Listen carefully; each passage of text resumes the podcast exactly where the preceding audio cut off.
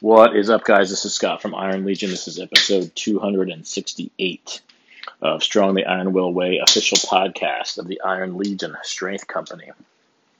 I want to talk about something today that is uh, kind of a bad word in the success, greatness space, the goal setting space, and that is something we call realistic goals. Now, realistic goals uh, is a bad word because the nature of a goal is that it should be a stretch, right? It should be something somewhat out of reach, something that we aspire to, not something that's easily attained, um, something we're already on track to accomplish, kind of doesn't make it a goal, right? So there's this kind of gray area where we want to set goals that are uh, achievable, for lack of a better word, and not absolutely absurd.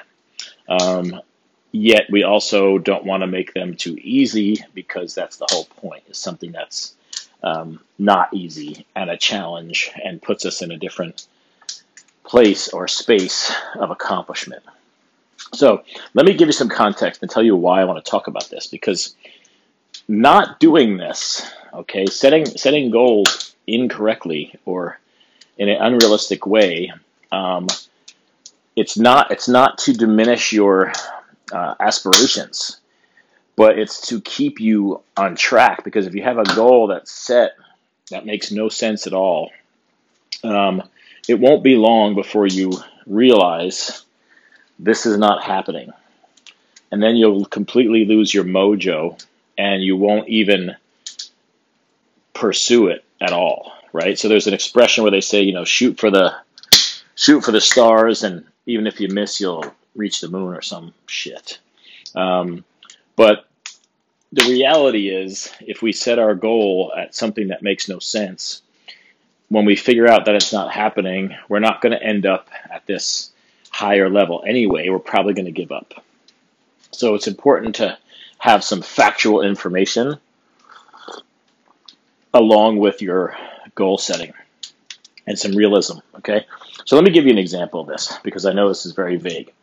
Um, I'll, I'll use myself for an example. So let's say um, I've decided, as many of you know, in my from about age 20 to 30, uh, I competed as a competitive bodybuilder. Um, so I have a lot of experience in that in that world, and somewhere in my late 30s, uh, I, I, was not as into working out as I was then. I was I was staying fit and stuff like that, but I wasn't training like I was as, as a bodybuilder, uh, or not even like I am now. Um, but during that time, I remember thinking, hey, if I ever get back into it, it'd probably be cool to compete again as an older guy, right? Like in a, an older division, like the Masters division, 40 and over, 50 and over. That'd be kind of cool, depending on what my life is like by then. So now here we are, I'm 51 years old. So let's say I decide, hey, I want to get back into bodybuilding shape and compete in a bodybuilding contest. And that's my that's my goal. Well, let's let's look at some factual information here. Number 1, I have competed as a bodybuilder before. So I have some familiarity with what it takes. I'm aware of the, the amount of work it'll be, and I know that I can do it. I've, I've, I've done it before. Granted, I'm an older version. I don't. I would not have expectations of beating the 29 year old version of me, but I am aware that I could do. I could probably get into that kind of shape now. Um, I'm not that that far out of shape, meaning I've been working out, I've been lifting, I still have some muscle mass left. So if I went into bodybuilder training mode, I could probably put on some more muscle mass and probably pull it off. I can look at people who are competing at a local level at 50 years old and gauge could I could I could I do that in a way that I'd feel competitive and comfortable? Yes. Um, so there's there's reasons for me to believe this wouldn't be a crazy idea. This is probably a realistic goal. I could totally do this. But let's look at two things here. Number one, what if I were to say my goal is to win the 50 and over Mr. Olympia contest next year. Okay, well that now, now we might be pushing it, right? This is now a situation where I'm not currently competed. I haven't competed in 20 years. Um, I have nowhere near the muscle mass or definition that these guys have. That that's that's not going to happen.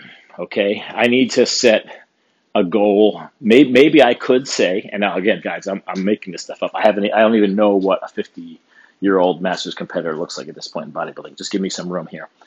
Maybe I say, hey, I'm 51. At 55, I want to be at the national level again for masters athletes. Okay, that gives me four or five years of serious training to get back to that level. Okay, which as an amateur at my age, that's the level I was at. So, okay, maybe that actually makes sense. If I really do well at the local level and I really get back into it and I commit fully to it, could I pull off the national level? I'm not saying I'm going to be the best in the world, could I be at that stage, that level in five years? Possibly. Okay. I would I would sign off on that being okay. But uh, but not to sign off on winning the Masters Mr. Olympia next year or even in five years, right? So it's about being at that level, not necessarily winning it. Now, if I got to that level in five years, and I got feedback on the way up that I was doing well and I was winning everything and I was in the top three, and I was getting feedback from other people saying, "Hey, man, a couple more years, you could do this at that level." Okay, I'm going to keep going, and I'm going to keep adjusting and tweaking that big goal.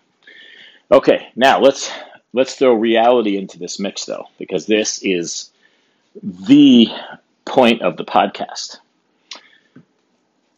if I were to decide to do that, okay, I'm I'm going to decide today that I want to compete one year from today in bodybuilding, in masters at the state level.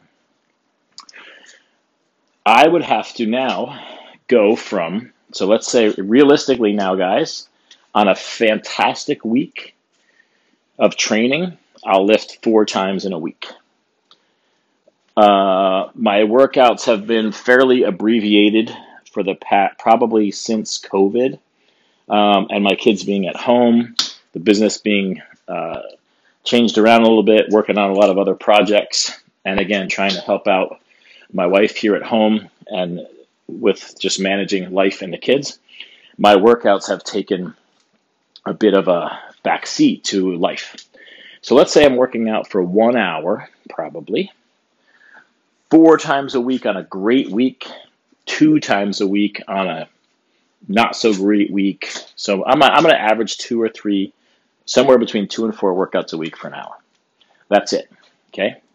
Well, as a bodybuilder, that's not going to cut it. I'm going to need to be doing probably four, five, six days a week of training, probably at least an hour and a half per workout.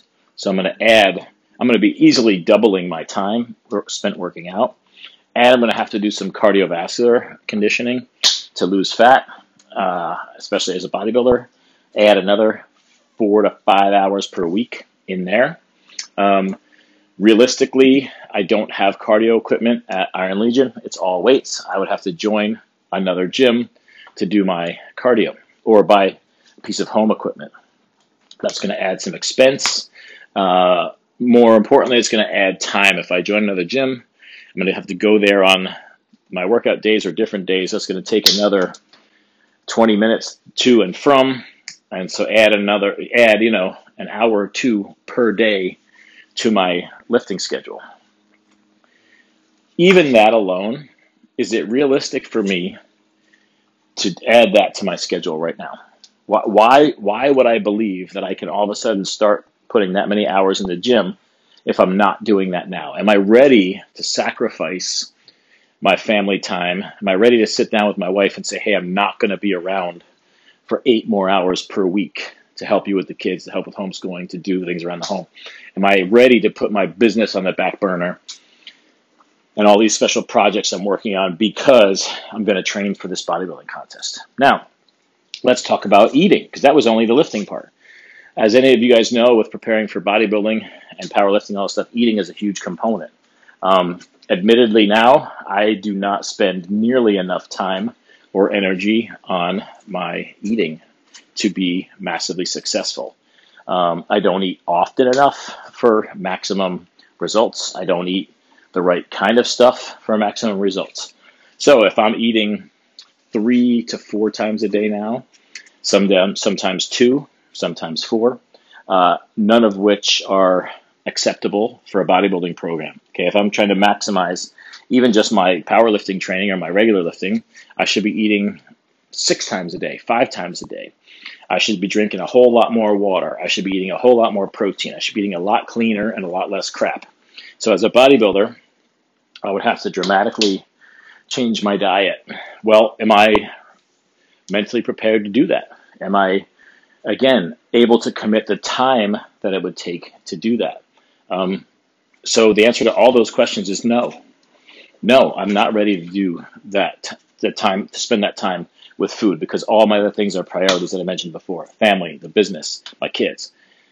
I'm not ready to commit more time to training. Okay. So it's not that my body is unable to do the things, but I'm, I'm but I'm unable to commit the necessary time and energy and effort into achieving the goal. Okay. This is where people get thrown off.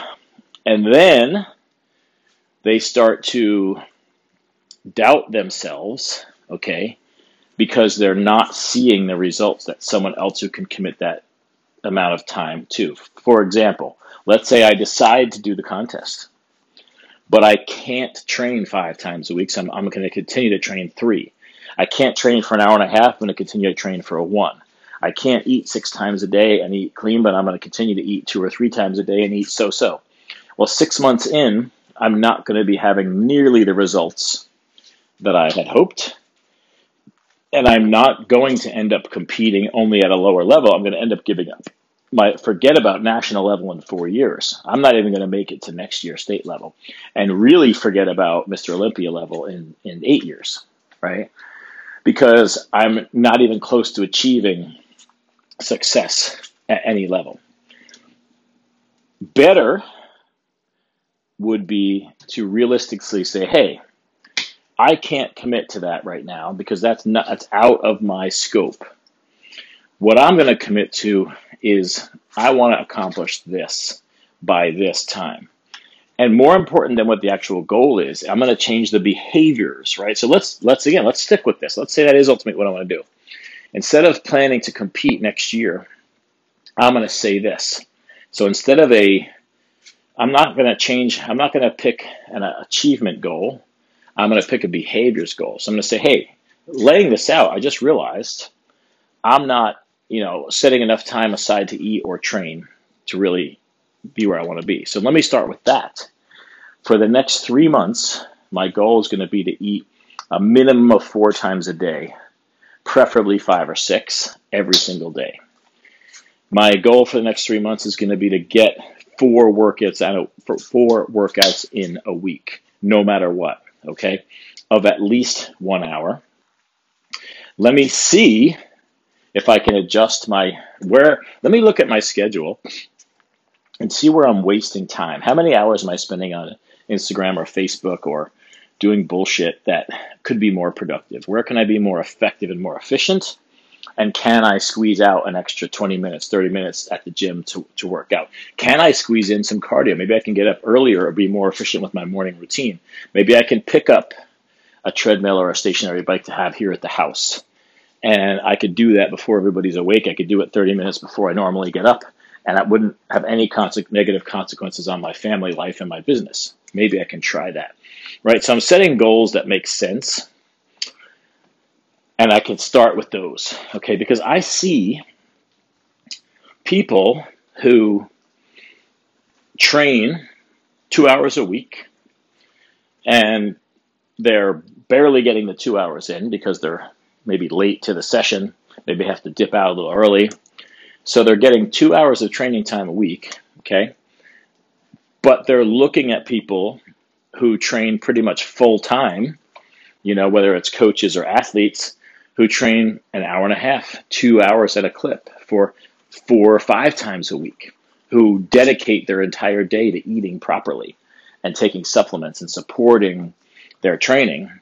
And a person who's training two times a week and eating like a normal person and not committing any mental or emotional resources to their training, and they're comparing their results with that person who's doing four or five times a week, two hours a day, eating perfectly.